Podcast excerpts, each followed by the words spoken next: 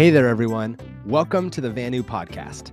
We are the visual arts at Northwest Nazarene University. My name is Mike Bartlett, and we are here making connections between art and the real world. If you want to follow us and stay in touch with what questions we'll be asking and see what else we're doing around our department, feel free to follow us on Instagram at VA underscore underscore NNU. Or if you want to send us an email, feel free to email us at art at nnu.edu. We're going to drop a new podcast every week answering questions about art, design, and other creative fields. We'll answer questions like what is typography? What's illustration? How does painting connect to web design? What? Why is Comic Sans so bad? How can hierarchy help your work? And how do you get an internship?